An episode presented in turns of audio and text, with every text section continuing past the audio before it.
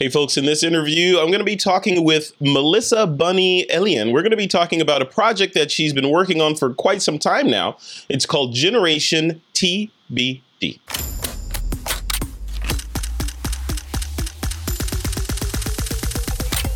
This is Twit. All right, folks, welcome back to This Week in Photo. I'm your host, Frederick Van Johnson. I've got Melissa Bunni Elian on the line here. We're going to be, like I said in the intro there, diving into some specifics about this cool project that she's been working on, the passions behind that project, what it takes to execute on a project like that, as well as some of the deeper things, like how does a project like this change you fundamentally as an artist? Because everything that we do, each time we do a project, we take something away from it, or it could take something away from you. So we're going to find out all about that in this interview. So Bunni, I can call you Bunni, right? Yes, please. Welcome to the show. How are you doing? I'm a little warm. Yeah. But it's summer and I'm not complaining about it. You are, as we were talking about before we started, you're in, make sure I get the accent right, Yonkers, New York out there, and it's summer and it's burning hot, right? Yeah, I think we're in the middle of the heat wave. And I'm in the attic.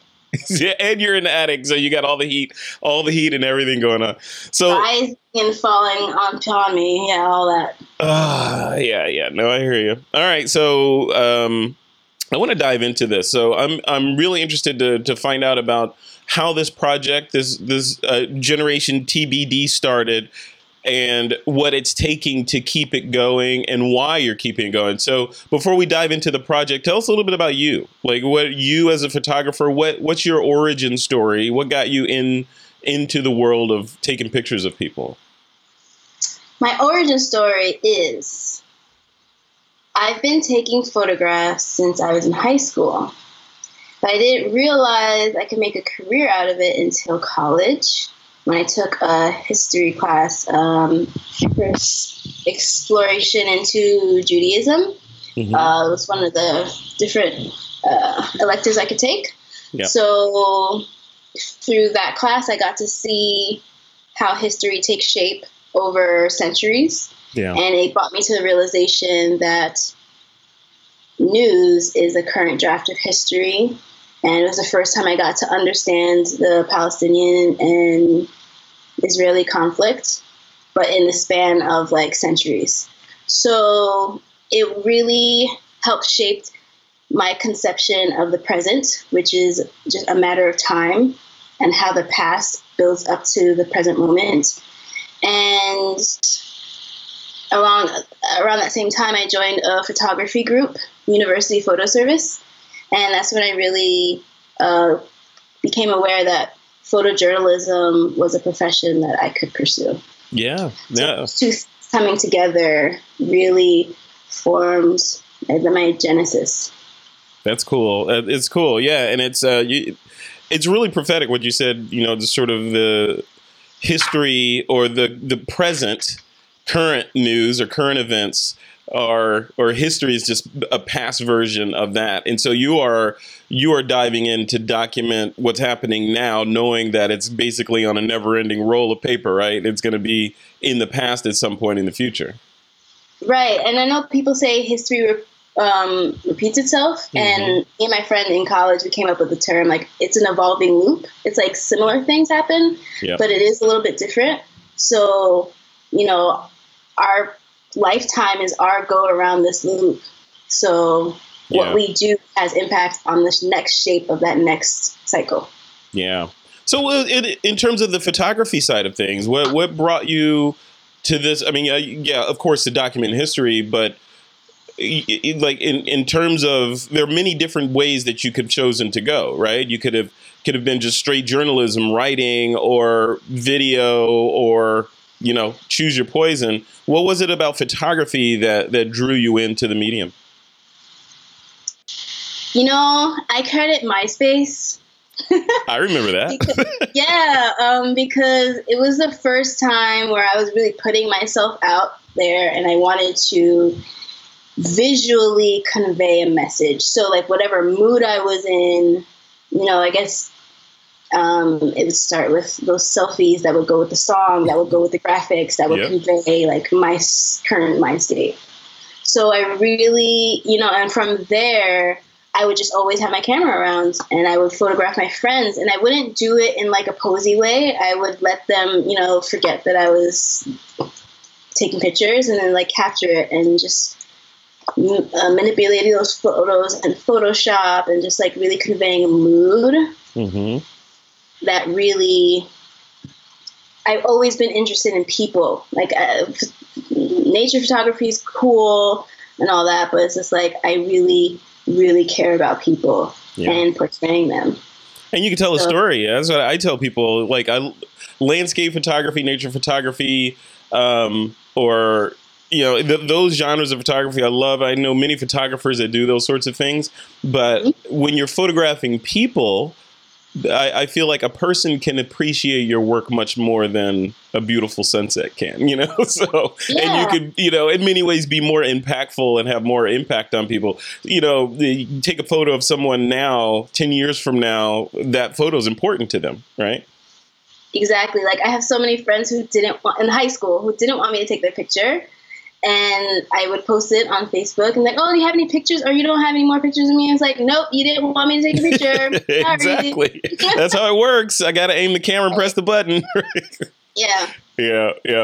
Well, tell me, let's take the next step. So you're into photography. We understand kind of what the motivation is there. Then gear choices, because that's the other piece of it, right? Mm-hmm. So diving in and choosing your weapon to do battle with. There's all kinds of choices out there that you could have made. Why did you choose the gear that you're using now? And what are you using?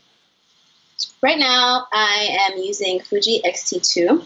Mm-hmm. I love it. Once I had it, I never thought about full frame or what other cameras. I literally stopped thinking about gear. But I liked it because it reminded me of where I started. When I finally took photography seriously as like a profession. So when I joined that photography group, before then I was just using a point and shoot. But when I joined that group, I used the film camera, a Nikon F. And so that's the camera I learned photography on. Wow. And after that, I had a Canon 40D, and I stayed in the Canon family for a little bit. And then I got a Canon 7D. And when I worked at a newspaper, it was more Canon and gear too. But when I got to freelance, suddenly I didn't have the latest technology. My images weren't as sharp as what other people were producing, but I had an opportunity to borrow my friend's X-Pro 1. Mm-hmm.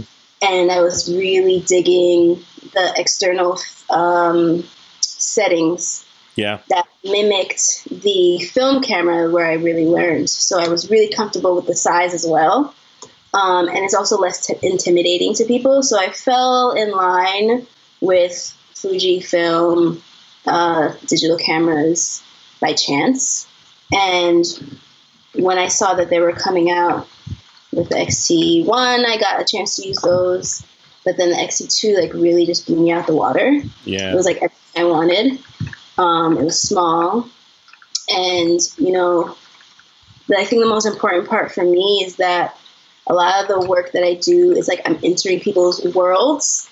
And so I don't want to have a telephoto in their face while I'm in their living room. Right. People are already wary of being that visualized.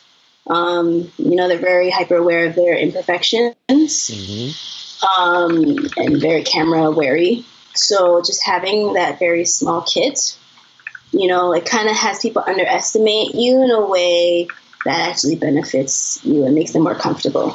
I agree. And that's a good segue into the project, Generation TBD, because one of the questions I have is getting it, for all photojournalists or people that do photo stories of people, et cetera, getting into a world, right? Or getting into a subject's space and photographing it. How, first of all, I want to talk about Travis, which is part of this, obviously this project. But when you get in that world, do you find that you are impacting that world by virtue of being there, or are you a fly on the wall, or are you part of the story? You're just part of the story that is telling the story. How does that work for you? Well, undoubtedly you are affecting a scenario when you're in it. Yeah.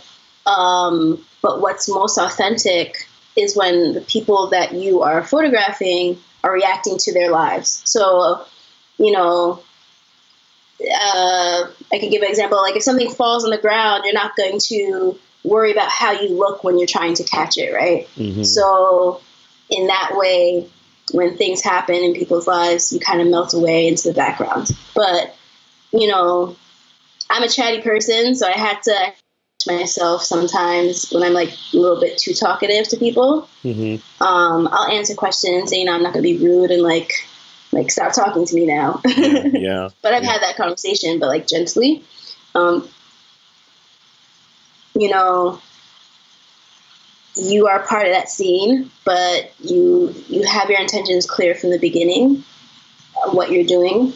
Sometimes I've had to tell subjects, like I can tell when someone's trying to do something for me, and I tell them just to relax. Mm-hmm. And maybe I'll try and like just like talk to them for a little bit and just let them settle out of that mind frame. Yeah. So it's tricky, especially with longer term things. Yeah. But Okay, so here's another question. So as we dive into the Generation sort of TBD project, Travis is the main subject of this project. Looking at some of the photos, which are fantastic, by the way, congratulations. Thank you. Looking at those photos, it occurred to me, I had to go and look and see who you were, because I want to see who's the artist that's putting themselves in the situation, you know, and then I saw you. So I'm like, okay, one of the questions that I jotted down to ask you was, how are you able to navigate being a young woman with a camera in these situations and get the shot that you want and manage all that? For other young women that are out there that have aspirations to do photojournalism and want to walk in your footsteps, what's kind of some of the advice that you would give them to be successful in that environment? Well, first, Travis is actually one of my best friends from college. Cool. But at that point, we hadn't talked for a few years. Maybe just keeping in touch. But, you know, it was a known person that I was photographing. Yeah, it wasn't a stranger. But I do enter a lot of situations where I don't, actually the majority of my situations are people I don't know. Mm-hmm. So it's half vigilance and half openness. So I've been in situations where I'm trying to get someone to work with me, and, you know, they're kind of like hitting on you. Mm-hmm. And then I'll say, hey, I'm actually working right now. I'm trying to do this story. If you don't want to work with me, that's fine. But like how you are right now is unacceptable. Yeah. And so, you know, just say it flat like that. It's not an attitude or anything. It's not like an alarming thing. But it's just like, hey, I'm about to like dip if you're not going to act right. Yeah. It's just it's like, check yourself, fool. Yeah. Camera, photographer. That's the relationship we have, right? Right. That doesn't happen often, but yeah, I have no problem telling people about themselves if that does come up. And what about safety, though? I'm always thinking in the back of your head, it's just like how something can go sideways. Like I had, she went to my grad school the year before me, but a woman was killed in Sweden. Mm-hmm. She went in a submarine with an inventor, and she turned up missing, and later they found her body parts. So it's super real.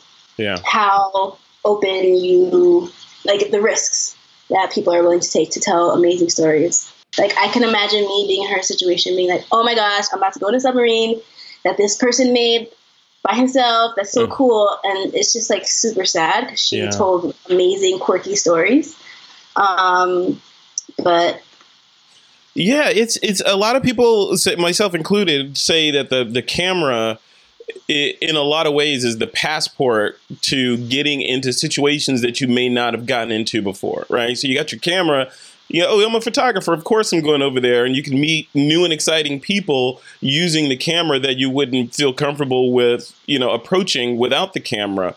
But then as you were talking, it occurred to me that goes both ways, right? So if you're a young, attractive woman and you have a camera and you're out there trying to do a job, that camera could also be the passport or the excuse for someone to come and talk to you and sort of interrupt your flow. Do you see that happening a lot? Oh my gosh. Can I tell you how many times people have come and told me about their gear and I don't know, tried to teach me things. Yeah. Yeah. It's I've been doing this for almost a decade. So it's just I let them finish their sentence and then I tell them that, yeah, I do this. Yeah, they photosplain to you. It's photosplaining, right? Mm-hmm. But it's it happens and I don't get upset about it. But it's just you just read. You read situations, you read people. Yeah. No, that's cool. That's good. Well, you sound like you handle it extremely well. Well, tell me about this project, which is, you corrected me in the beginning because I said this is a new project that you've been working on, Generation TBD, but this is a project that is an ongoing, long-term project. Tell me about, so you met Travis in college, you guys kept in touch and you decided to do the story. So first give us, people will be watching this, may or may not have read the article that will be published with this. I encourage people to head over there and read the article so that you have all the context of the story. But whet our appetite. How did the Generation TBD come about, and what's the overall goal that you're trying to reach and explain to people through your work? So Generation TBD is actually a project that was started by the Global Post, now The Ground Truth. It was my first big project. It was 2014, and I learned a lot of my skills through the Bronx Documentary Center, so that was the early part of my tenure there. Mm-hmm. We were approached by the Global Post to contribute to this global project that they were doing, looking at millennials and the precariousness of the gig economy. And so they had sent people to Italy, all over Africa, all over Europe, all over South America, to tell the millennial story of employment issues internationally. Mm-hmm. And so they were hosting, the Bronx Documentary Center was hosting the fellows who were selected to do this work. And so as part of that, they invited us to do a portion about the Bronx and New York City. So, it was a really quick turnaround, which is why I leaned on my network to see who I could photograph. Mm-hmm. And so this is part of a long-term project, but it's not my long-term project. Our section was just a piece of it, piece I'm very proud to have contributed to. But basically the idea was, what does it look like to struggle in this gig economy? If we were only a few years removed from the recession, the global recession. So we were just really looking at the millennial take on that gig economy. No, for the people that may not know what the gig economy is, describe that. What is the gig economy? Part of the thing one thing that happened after the recession is that companies were more reluctant to hire full-time workers. The expense of healthcare and all these different things. Yeah. Part of the elimination of risk is elimination of jobs. So instead of hiring people full time, now you have more contract work. People who can't find employment, maybe they'll go and sign up for Uber or do Airbnb or temporary work to make things, to be able to pay their bills. Yeah. So after 2008, the gig economy became more of a thing. So whereas it used to be a little more rare to say that you're a freelancer and not looked down upon, but it was kind of side-eyed. Mm-hmm. Now it's oh, you're a freelancer. We totally get it. It's a complete shift, and that shift started after 2008. Yeah. Yeah, it used to be the saying you're a freelancer was one step away from saying I'm unemployed, right? It was a fancy way, or saying I'm between jobs, I'm freelancing, right? Now, well, you're right. Now it's a thing. Right. And I mean, my parents still don't think I have a job, yeah, which is good. Right. And I mean, I have a full-time job. I mean, it's interesting. In the internet marketing world, they say the fallacy of the full-time job. No disrespect to people that have full-time jobs, you know, and are doing that.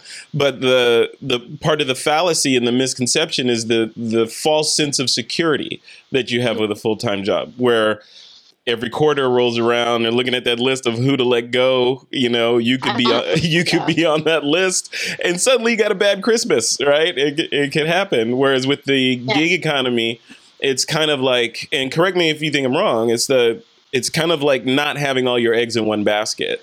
Yeah, it's you struggle because you got to, you know, sometimes you don't have any eggs in the basket, but if you have 4 or 5 eggs and one of them breaks, you're still going to eat versus one egg, one basket to rule them all and to pay your mortgage and your car payment and feed your kids with, right? Right. So, yeah, so that's interesting. So then tell me, just dive a little bit deeper into Travis and the story of Travis and what, like, where is that going, and how is Travis, first of all, and then how are things going in that particular vein of the story that you're telling? So you had preluded to a question that you wanted to get into about what working on such projects can do for people and what it does for the photographer. Yeah. So right now, Travis is doing extremely well. He is a digital producer at BET. Oh, wow. And when I was photographing him, you know, he's a young dad, 25 years old at the time, with a 5-year-old. And he had dropped out of school. He's 2 years younger than me. He dropped out of school because his major was canceled, which is another result of, you know, budgets and government cutting back things. Yeah. And another response to the economy at the time. Yeah. And then also he had a death in the family. So he had depression. He had to choose a major that he was really passionate about, which was music production and media. That was eliminated. And then the death in the family is just like, he left school, which a lot of people leave school because of different circumstances. So it's not like anybody is a failure when that happens. It's just like life happens. Yeah. So at that time, he was working retail and he was freelancing, getting video work, shooting music videos for upcoming artists and any gigs that he can get using his camera. Yeah, that's the power, right? I mean, we talked about it at the beginning because it taking photos allows you to get, especially if you're doing photojournalistic type work, gives you a snapshot of a particular situation, positive, negative, or otherwise. And, you know, depending on the photos, can affect that situation. But look at it through the mirror, though. Has the trajectory that you've seen Travis move on, you know, moving into BET and you know, providing for his 5-year-old, who's now 10, I guess, right? You know, has that affected you? How has that affected you as the artist that was there to see this trajectory from, you know, one level to the next level? I think it just drives home what I do. Yeah. Every person that I put in front of my camera, I do so because I think that they're worth something. Yeah. And oftentimes I turn my cameras on the marginalized, because for me, what happens on the margins speaks to what's happening in the center. And if we don't pay attention to what happens on the margins, what's happening on the edge is going to come to the center. And I think that's what we're seeing in our politics. There are people who have always suffered in the ways that now middle-class people are starting to feel, and they're freaking out. And the electorate is like, and then politicians are responding to that. Yeah. But for me, it was an extreme moment of pride when he told me that. I am very conscious of photographing people in a way that they would love to be seen. Yeah. Not that I'm like sugarcoating anything. But it's like, no matter what your circumstances, there is respect to be due to that person. Yep. Yep. There's that common vein of us all being human, right? So whether, you know, you got a gazillion dollars in the bank or a gazillion pennies in the bank, you're We're all made of the same stuff, same DNA. We have the same emotions, and that presumably is what connects us, right? And you show that in a positive light is what I'm hearing. All right, I have a final question before we wrap this up. Before we started, I was asking you what your title was, you know, and I've spoken to many hundreds of photographers. Most of them will say, yeah, I'm a photographer, or just call me artist, or, you know, something pedestrian like that. You, Bunni, however, said you are a multimedia journalist, right? Yes. So define, and then I said multimediographer or whatever. So define what multimedia journalist means, and why not just photographer or something more pedestrian like that. So I call myself a multimedia journalist because I take photos, I shoot video, and I also write. And I actually aspire to create story packages that use all three elements, because for me, each one feeds our sensibilities in a different way. So there are things I can photograph that I can't write. There are things that I write that I can't photograph. And then what video does for me is like really transport someone into a moment, mm-hmm. where you're kind of like, the idea of being a fly on the wall is just video really just captures so many senses. Yep. Of being like standing someplace and seeing something with your own eyes. So for me, it is important. And some people ask me which one I choose, like which one I like the most. And I say, none. I need all of them because each one is just so different. And why I chose journalists, I'm always, you know, this, no matter what, I'm always coming back to news story. So I usually tell feature stories, but there's a news element to it.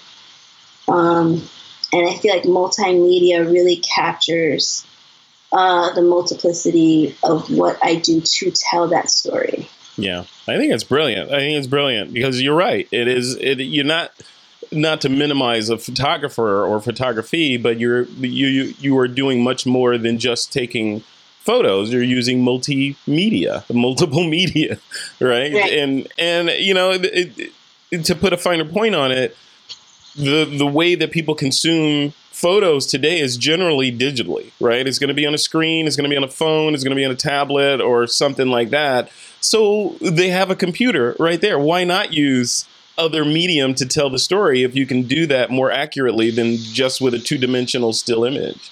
So no, I'm right there with you. I'm a multimediographer. Hello, multimedia journalist. Never heard that, and that's pretty cool. You are free to use it. We'll be the two multimediographers running around. Yeah, let's make a movement. Cool. Yes. Well, cool. Yeah, literally and figuratively, right? So, what's next? What's next for Bunni? So, what's the next thing that you're going to do to change the planet? Ooh, I like that question. So, my heart is set on international stories, and so right now I'm actually pursuing a story about Afropunk, which is a music festival that primarily focuses on Black musical acts that are outside of the world of hip hop and rap and whatever people usually consider urban. Yeah. So it's like the other Black experience is mm-hmm. that's their tagline. So I am documenting it as it goes international and seeing how it's being received in other countries and other cultures. So in pursuit of that story, I've been to London, Paris, and Johannesburg. I came from Paris this week. I came back on Tuesday, and there was the festival there last weekend. Just getting an update on that story. And so that's what I'm working on now. And then after that, I'm going to finish my master's project, which is looking at city planning and social hierarchy and how cities are governed in ways that perpetuate social and economic stagnation in particular areas of the city. That's cool. You are doing important work. I love it. I love it. Congratulations. That was really cool. So if people want to see this stuff, you know, whether it's the Generation Project or any of this, you know, the Afropunk project, anything that you're working on, what's the best location for them to, you know, point their web browser at? I would say Hellobunni.com. Hello Bunny with an I. That's my personal portfolio website, which has not been updated in a while, but it will be. But Generation TBD is there. And if you want more recent work, you can go onto my Instagram, which is also Hello Bunny, where I post outtakes and whatever I'm working on right now, and also projects that I haven't posted anywhere that I just want to be seen. Yeah. And yeah. If people want to hire you for an assignment, they should reach out to you through what? Instagram or your website? All my information is on my website. Okay. Can DM me as well. And yes, if you want to hire me, I will work with you. Let's do it. There you go. Perfect. See, I was giving you the opportunity to make that pitch, you know? Yes. Cool. All right. All types of people. Anywhere in the world, let's make it happen. Yep. Get a bag packed with a camera, charged batteries, and empty memory card, and you are ready to go, right? Yes, I pack light. I'm ready to go right now. Cool. All right, Bunny. Thank you so much for doing this today. I realize that you are burning up over there, you know. Okay. I'm alive. This was fantastic. This was worth it. You'll be cool in 10 minutes. So this was worth it. I appreciate it. Good audio. Yeah, no, it was good. I feel bad because it's so cool here, and I'm just like sweating over there. All sacrifice. Yeah, no, it's all good. All right, well, stay in touch, and you know, I'd love to have you come back on This Week in Photo again when you switch to the next project, or you know, if you just want to chat photo, just let me know. Okay, sweet. All right, take care. We'll see you next time. Bye.